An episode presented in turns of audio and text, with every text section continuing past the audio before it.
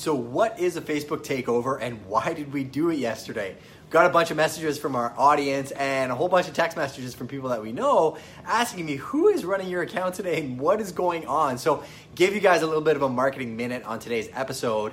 A takeover is when another account holder actually gets access to your Instagram or Snapchat typically and runs it for the day. So, they jump into the stories, they do posts throughout the daytime, and typically the reason you're doing this is to really help them get some exposure and open up both your audiences to each other. It's that abundance mindset that I always talk about, about trying to be selfless and expose you to somebody that you think is really cool in the community. So, yesterday we had Full Snack Developer on. He's a beast of a coder beautiful mind, quite an artist as well too. I even learned a few things throughout the daytime. So go follow him. If you know anybody else that would make an amazing takeover candidate for our channel, put their name in the comments, give them a shout out, and we'll put them on the list. We'll be doing more takeovers as the weeks go on.